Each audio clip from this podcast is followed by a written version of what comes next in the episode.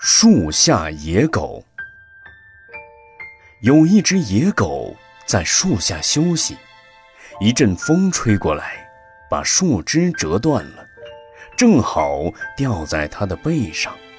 它生气地闭上眼睛，不想再看到树了，于是离开了这块地方，到了一个露天的地方去休息，直到天黑。寒风吹过，冻得野狗浑身颤抖，它也不肯回去。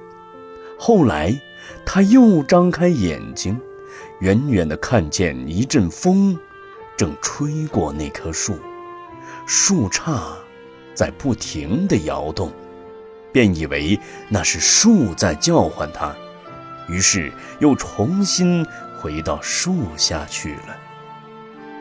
学修佛法。志愿要坚定不移。有些比丘已经亲近了善知识，却因为小小的呵斥就马上离开。后来遇到了恶友，烦恼不断，才想起回来亲近善知识。这样来来去去，浪费时间，实在是愚笨可笑的。